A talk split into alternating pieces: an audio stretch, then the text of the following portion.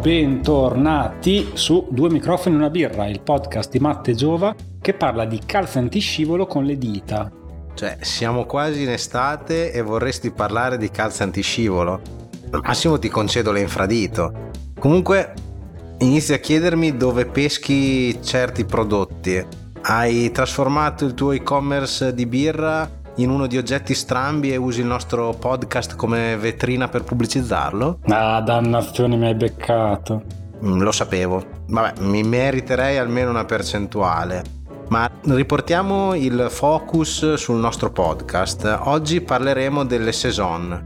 Birre ad alta fermentazione, dal colore prevalentemente chiaro, tipiche del nord-est della Francia e della Vallonia, la regione di lingua francese del Belgio.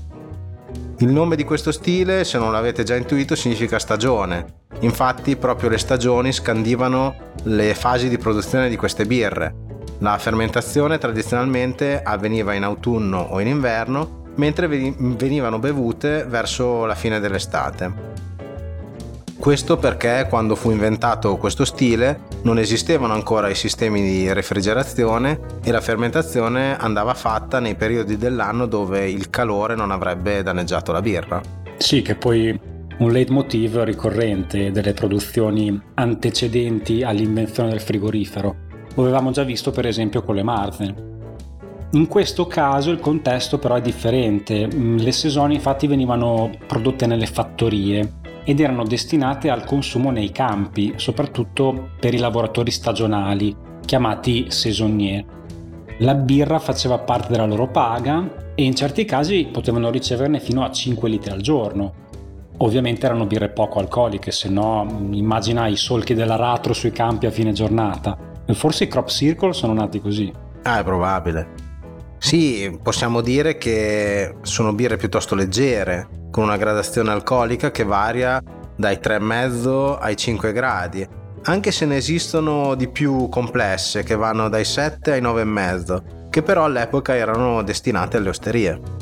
Sì, una peculiarità delle saison è l'utilizzo in certi casi di ingredienti insoliti come spezie e cereali diversi dal classico orzo. Quindi possiamo trovare avena, segale, farro. Ogni fattoria aveva la sua ricetta e anche per questo lo stile saison non ha una ricetta base universalmente riconosciuta. C'è da dire che al giorno d'oggi la produzione è molto diversa da quella originale e si è suddivisa in due filoni. Il primo è quello dei puristi che ritengono si debba produrre questo stile utilizzando solo i 4 classici ingredienti, ottenendo i sentori caratteristici delle saison attraverso un fine lavoro di selezione dei luppoli, dei malti e dei lieviti, mentre il secondo è quello più anticonformista, che lascia totale creatività ai birrai e quindi vale un po' tutto: fiori, pepe, scorze di agrumi, anice, bacche di ginepro, addirittura erbe selvatiche. Sì, insomma, basta uscire in giardino, raccogliere cose a caso. Spero sia un po' più controllata di così. Comunque, sei pronto per la tua rubrica? Di cosa ci parli oggi? Ma la vuoi con ghiaccio e limone? Ma cosa, la rubrica? Ma no, è il titolo di oggi, la vuoi con ghiaccio e limone? E io che mi presto ancora ai tuoi giochetti coi titoli dello spiegone, oggi mi tocca anche, mi parlerai di una Radler, lo so. E dai, che permaloso. Giova, mi lanci la sigla per favore? Vabbè, sigla.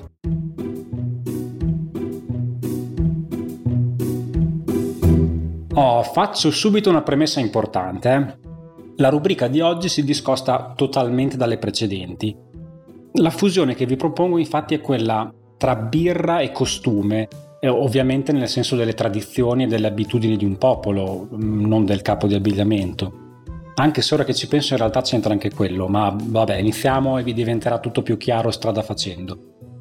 Beh, l'estate alle porte, manca giusto una manciata di giorni, e le temperature si stanno impennando, quindi si va nei luoghi di villeggiatura, in particolare al mare, e come sempre la protagonista dei locali sulla spiaggia è la birra industriale che più di ogni altra polarizza i giudizi su di sé. No, adesso voglio che tu mi fai nome e cognome. No, dubito ci sia ancora qualcuno all'ascolto che non abbia capito di quale birra sto parlando, ma vabbè, per fugare ogni dubbio faccio nome e cognome: Corona Extra. Aia. Qua so già che si finisce in tribunale, vedo già gli avvocati con le valigette piene di querele. Oh vabbè, dovranno pur campare anche gli avvocati, cioè se nessuno dà loro lavoro come fanno? Comunque se c'è un avvocato all'ascolto ci contatti a fine puntata perché potremmo averne bisogno. Abbiamo le pagine social. No dai, in realtà vorrei spiegare perché la birra Corona Extra sia da una parte amata e idolatrata, una sorta di oggetto di culto che è entrato a far parte di un certo immaginario collettivo delle nostre estati, e mentre dall'altra parte è odiata ed osteggiata, simbolo della sottocultura birraria a cui la produzione industriale ci ha costretti. Sembra interessante, ti ascolto. Ok, allora come abbiamo visto non solo oggi ma anche in precedenti puntate, la nascita dello stile saison è dettato da una sorta di esigenza, cioè in questo caso creare una birra fresca, dissetante, dal tenore alcolico moderato, però allo stesso tempo in grado di resistere per tutta la stagione più calda dell'anno. E per fare questo si è resa necessaria l'introduzione di nuovi ingredienti come le spezie, come cereali, nuove tecniche produttive, fino a quando non si è trovato l'incastro giusto. Ai tempi della nascita della saison, in effetti, non c'erano altre formule magiche possibili perché banalmente non esistevano i refrigeratori. Quindi mi stai dicendo che se in Vallonia avessero avuto i frigoriferi, i lavoratori dei campi avrebbero bevuto una Corona? Ah, ma allora sei tu quello che cerchi querele. No, non mi spingo fino ad affermare una cosa del genere. Però molto probabilmente lo stile saison non sarebbe mai esistito. Però, a parte questo, quello su cui vorrei che vi concentraste è il concetto di esigenza. Cioè, più o meno tutti sappiamo cos'è un barettino sulla spiaggia durante l'ora dell'aperitivo. È una ressa di persone sudaticce che si accalcano ai banconi per ordinare, oppure formano gruppetti che cercano di comunicare tra loro sovrastati da musica a tutto volume. Vista il momento storico attuale, sembra che tu mi stia parlando di qualcosa successo nella preistoria. Beh sì, in effetti pensare ora, in questo momento, a questa scena sembra strano, come guardare una foto degli anni 30 e stupirsi di come erano vestiti. Però se ci pensi è una realtà di 2 estati fa, quindi ce la ricordiamo ancora tutti. Ora, è davvero così incredibile pensare che quella massa di persone, in quel momento, in quel contesto, preferisca una Corona Extra a una birra artigianale? Cioè, siamo così ingenui da pensare che i gestori di quei locali possano avere il tempo di consigliare la birra all'avventore, scegliere il giusto bicchiere di vetro, versarlo alla tedesca, dopo 6-7 minuti servirlo con dei prezzi comunque sostenuti. E poi immaginati questo cliente che cerca di distinguere odori e sapori della birra in mezzo agli afflati di sudore e crema solare.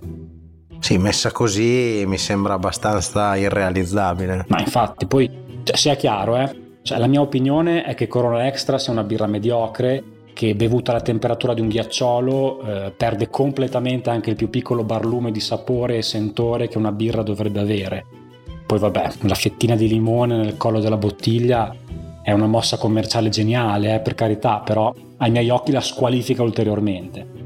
Detto tutto questo, sono abbastanza realista da capire che non è questa la battaglia che la birra artigianale dovrebbe combattere. Cioè non dovrebbe neppure volerla combattere. Nonostante si cambi birra, la Corona secondo me ha altri competitor come lo spritz, i succhi di frutta, la Coca-Cola. Cioè la birra artigianale non deve partecipare a quel campionato, cioè è proprio uno sport diverso. Mettersi a rivaleggiare con la Corona e prodotti simili finisce solo per legittimarli e per assurdo fornire una vetrina ulteriore. Tra l'altro leggevo che il brand Corona è parecchio in crisi a causa della pandemia. Ma sì, nel suo caso tra l'altro il calo dei consumi è stato peggiore rispetto ad altri proprio a causa del nome che viene accostato a quello del virus.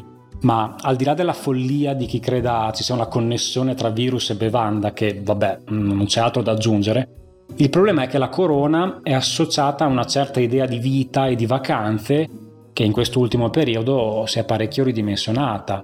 Perciò sarà curioso capire se e come riuscirà ad uscirne, anche perché nel frattempo qualcuno sta provando a fargli le scarpe in maniera neanche troppo velata. Stiamo parlando di filtraggio a freddo? No, basta. Mi fermo qui, se no me la becco davvero la querela. Però sì, intendevo la filtraggio a freddo e qualcuno avrà capito. Senti, ma ce la beviamo una bella saison? Hai preparato i bicchieri? Certo, ma senza ghiaccio e limone. Sigla! Sigla! Bene, la birra di oggi è la saison del birrificio Dupont, un birrificio vallone tra i più celebri proprio per la produzione di questo stile. La produzione annuale si attesta sui 30.000 ettolitri, il 40% dei quali viene esportato, principalmente nei paesi europei.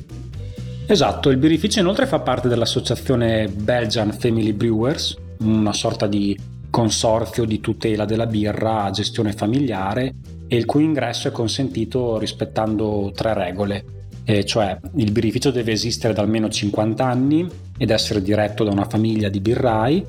In più deve produrre birre di stili belgi autentici e sempre la produzione deve essere di birre originali, ovvero non possono essere commercializzate con altre etichette e la ricetta non può essere ceduta. Sottostare a queste regole consente di fregiarsi dell'etichetta col simbolo BFB. Per caso ti ricorda qualcosa, Gio? Ma assolutamente no, a nessun altro è venuto in mente di formare un'associazione con tre regole, un logo, e comunque noi non ne abbiamo mai parlato, sicuramente non nella terza puntata di questo podcast. No, non l'abbiamo assolutamente fatto. E analisi del packaging. Allora, il packaging in realtà è abbastanza semplice, oltre al nome della birra, l'unica caratteristica è quella del nome del luppolo indicato in etichetta, perché in realtà, abbiamo dimenticato di dirlo, questa è un'edizione speciale, ovvero una saison con una luppolatura a freddo particolarmente spiccata, e ogni anno il birraio sceglie un luppolo e lo utilizza appunto per questo dry hopping. In questo caso il luppolo scelto è lo sloveno Styrian Wolf. E di che anno è lotto della birra? Allora, questo è un lotto del 2019, okay. Quindi purtroppo un lotto un po' datato, ma fortunatamente è una birra con 6 gradi e mezzo di alcol e una luppolatura piuttosto importante, quindi immagino che si sia conservata nella maniera ideale. Bene, passiamo a un esame visivo. Direi che è una birra con intanto una schiuma abbondante, la prima cosa che... Sì, una gran bella schiuma. Mi viene da notare, direi piuttosto velata, con un colore, diciamo, dorato. Sì, un dorato. Ed è una schiuma anche questa con una grana piuttosto grossettina. Il naso è molto interessante, è un bouquet aromatico spettacolare. Io ci sento della frutta gialla. Non saprei definirti se acerbo o matura, perché è veramente molto particolare e si porta dietro anche questi sentori erbacei, floreali, è molto ricco, si potrebbe usare tantissimi descrittori per questo naso. Sì, io oltre a, diciamo, la speziatura che comunque si sente appena ci metti il naso dentro, anche a me viene in mente la paglia, il fieno come... tipologia di descrittore. Sì, come se fossimo in aperta campagna e odorassimo quello che c'è attorno. Direi di assaggiarla, cosa ne pensi? Vai. Ma la prima sensazione che sento è quella come se la lingua pizzicasse, e in più sento sia quei sentori da panificazione tipici della maltatura dell'orzo, e sia tutti quei richiami ai fiori, alla frutta, tipici dell'utilizzo del luppolo. La cosa interessante da dire è che solitamente queste due cose sono preponderanti, quindi o si sente una o si sente di più l'altra. Invece in questo caso la birra è talmente equilibrata da riuscire a sentire esattamente il malto d'orzo e i luppoli nella stessa intensità, a mio parere. Sì, la cosa che mi ha piacevolmente sorpreso è appunto il fatto che al naso non avevo sentito io in realtà così preponderante la parte maltata, ma poi invece ti arriva una botta di pane quando la assaggi, quindi sono due mondi separati che però coesistono nella stessa birra. Esatto, sì, ci sono quei sentori di pane, di miele, di banana che richiamano molto le birre tedesche, e nello stesso momento ci sono queste acidità, questi amari, queste scorte di agrumi, queste cose che invece sono più tipiche del Belgio, quindi Davvero una birra ottima. Come avete intuito, questa birra è perfetta dalla primavera inoltrata fino a fine settembre e si può abbinare con tantissime pietanze grazie ai sapori trasversali che abbiamo visto appena adesso. Credo forse sia la prima birra del podcast che trova abbinamenti con quasi tutte le principali tipologie di cibo. Si può abbinare con piatti di carne come salsicce, piatti di pesce come un trancio di salmone, ma anche piatti vegetariani come misticanze o pinzimoni, un primo piatto di cereali speziato con verdure, insomma un po' di tutto. Beh, insomma, in questo catalogo quasi infinito dove ti immagini mentre avvicini le labbra a un bicchiere di saison? Ma guarda, io molto working class, mi vedo in una pausa pranzo di lavoro, in un tavolino all'aperto, proprio appunto in questo periodo dell'anno di primavera inoltrata. L'abbinamento col cibo potrebbe essere un po' azzardato, ma secondo me ci sta. Hai presente le poké, quelle ciotole di riso che vanno parecchio di moda in questi ultimi anni, dove puoi aggiungere verdure, pesce, altri condimenti? Sì, stanno nascendo un sacco di franchising che fanno questi piatti. Ecco, me ne farei una: riso integrale, polipo, salmone, pomodorini, ceci, avocado, salsa teriyaki e germogli di soia, e mi è venuta già fame. Oh, mettici un paio di ingredienti, se riesci. Comunque sì, è subito estate se mi parli di un piatto del genere. E io invece pensavo a una scena più bucolica, giusto per tornare alle origini vere dello stile. Quindi un bel picnic in campagna all'ombra di una quercia e un panino con pane e cereali e all'interno un salume pepato, foglie di lattughino, qualche fetta di formaggio semistagionato belga. Come la vedi? Ti vedo molto bene.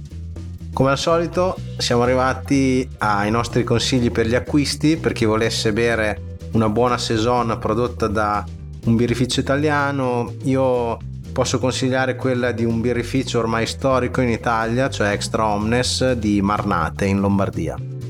E invece io vi propongo la Duenna di Barley, che è un birrificio sardo con un catalogo molto interessante, quindi se vi capita l'occasione non lasciatevela scappare.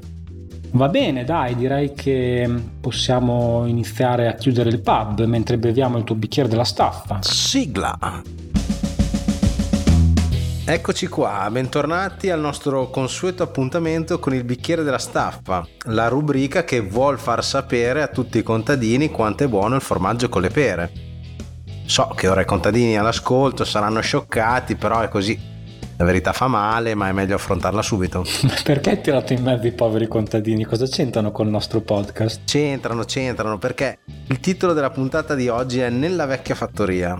Parleremo infatti dell'importanza di questi piccoli centri di gravità permanente che, al pari dei più blasonati monasteri, hanno contribuito alla diffusione della birra e alla nascita di diversi stili birrari, molti nati per caso o per esigenza e che vengono raggruppati sotto il nome di farmhouse ales. Stiamo appunto parlando delle fattorie. Questo fenomeno si è sviluppato a partire dal Medioevo, principalmente nelle campagne dei paesi del nord Europa, come appunto Belgio, Olanda, nord della Francia e anche paesi scandinavi. Sì, quindi più o meno le zone dove i nostri amici monaci trappisti producevano la birra. Sì, i monasteri però erano i laboratori scientifici più avanzati dell'epoca, dove venivano fatte le scoperte scientifiche relative alla produzione della birra e introdotte le innovazioni tecnologiche, anche perché avevano a disposizione personale istruito come i monaci e capitali per studiare e creare le attrezzature più idonee. Le farmhouse ales invece sono birre create dai contadini per la propria alimentazione, nate soprattutto per non sprecare cereali e per sfruttare le materie prime offerte gratuitamente dalla propria terra, e questa non è certo una cosa da poco per i contadini dell'epoca. Le materie prime potevano essere le più disparate, dai cereali utilizzati ai lieviti, e spesso il luppolo era sostituito da spezie simili al famoso gruit. Il tipo di fermentazione poteva essere qualunque, alta, mista, spontanea, e spesso queste birre venivano messe a fermentare nei fienili. Quindi possiamo dire che le farmhouse ales non sono uno stile, ma una moltitudine di stili. Queste sono birre che non seguono dei dettami, sono più selvatiche e rustiche, addirittura difficili da replicare perché non vengono create sempre con gli stessi ingredienti, nelle stesse proporzioni e nelle stesse modalità, al contrario delle birre monastiche che seguivano regole rigide e ricette precise.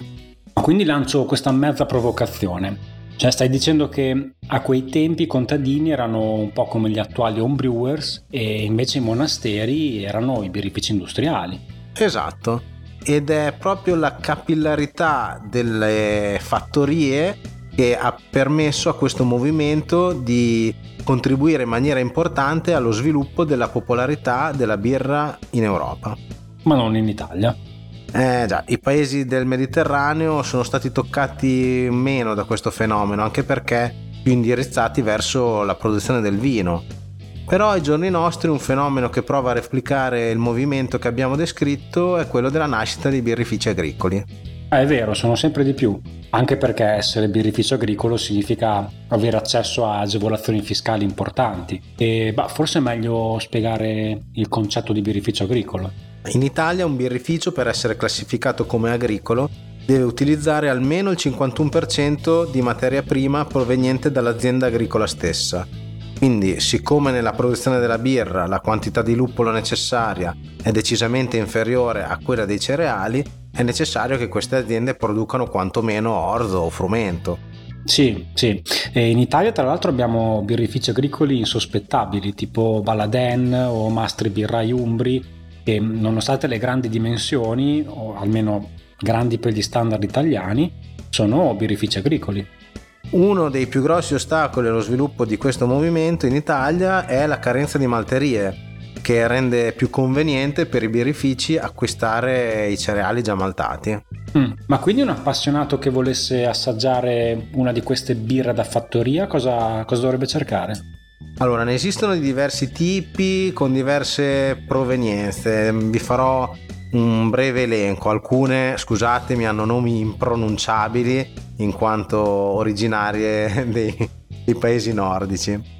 Partiamo con la Bière de Garde, che letteralmente vuol dire birra da sostentamento, è l'unico stile riconosciuto di origine francese. Sono molto più maltate rispetto alle saison e il contributo del luppolo è marginale. Una caratteristica estetica che hanno voluto dare i produttori di questo stile è che hanno iniziato a confezionare le proprie creazioni nelle bottiglie dello champagne.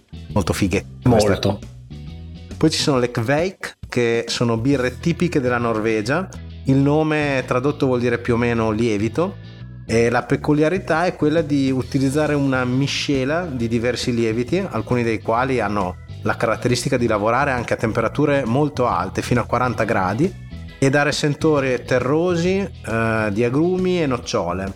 Una versione molto particolare è la Stordalsöl, una bevanda affumicata prodotta nel periodo di Natale.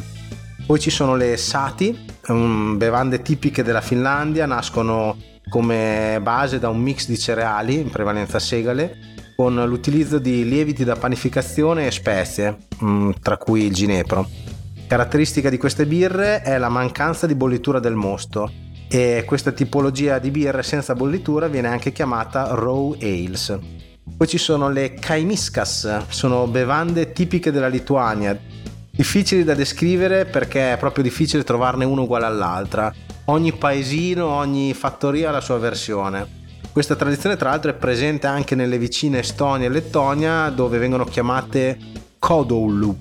In questi villaggi i farmer, quindi i contadini, sono figure importanti in quanto negli anni sono riusciti a selezionare e portare avanti i propri ceppi di lievito. Tra l'altro è usanza che gli abitanti di questi villaggi vadano a cercare i migliori produttori di birra del villaggio per chiedere in prestito il lievito per fare il pane. Diranno: se fanno la birra buona, il lievito per fare il pane sarà buono anche quello. Poi ci sono le... questa è impronunciabile. Gotlandjirke, perdonatemi, una bevanda alcolica tradizionale prodotta sull'isola di Gotland in Svezia. È un tipo di birra strettamente imparentata con la sati finlandese e la kveik norvegese, con un sapore affumicato, agrodolce e speziato. Per la produzione viene usata una mistura di erbe, anche qui molto simile al gruit, e la tradizione vuole che questa sia la famosa bevanda che bevevano i vichinghi, e il processo produttivo era originariamente svolto esclusivamente dalle donne. La produzione di questa bevanda è molto lunga e complessa, e questo, come poi per le altre farmhouse ale, ne ha impedito la grande diffusione commerciale. Però ogni anno sull'isola di Gotland si tiene il campionato mondiale di produttori di questa bevanda per decretarne la migliore. Anche ai giorni nostri, nei villaggi di questi paesi, la produzione di farmhouse ales è un fenomeno di aggregazione sociale.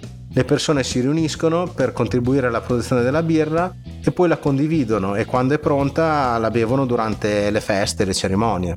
Cioè, cosa mi ricorda questo fenomeno? Quello delle nostre sagre di paese, oppure, tornando ancora più indietro nel tempo, a quando nelle nostre campagne le famiglie si radunavano per fare i salami e tutti i prodotti derivati dal maiale. Esatto, quindi adesso vado a fare una bella ricerca per trovare i villaggi e i giorni dell'anno in cui assistere alla produzione di queste birre da fattoria, e pianifico un bel viaggetto in Nord Europa. Oh, contami assolutamente. Vabbè, mentre tu inizi la ricerca io saluto i nostri ascoltatori, ma prima do una piccola anticipazione sul prossimo episodio in cui il protagonista sarà il coriandolo. Ma non siamo mica a carnevale? In realtà non ho mai capito qual è il periodo giusto del carnevale, ormai li fanno tutto l'anno. Comunque, vabbè, mi espongo maggiormente. Allora, parleremo di birre bianche e mi sa che ho già detto tutto. Vabbè, seguiteci sui social in attesa del prossimo episodio. Un saluto a tutti e... A votre santé!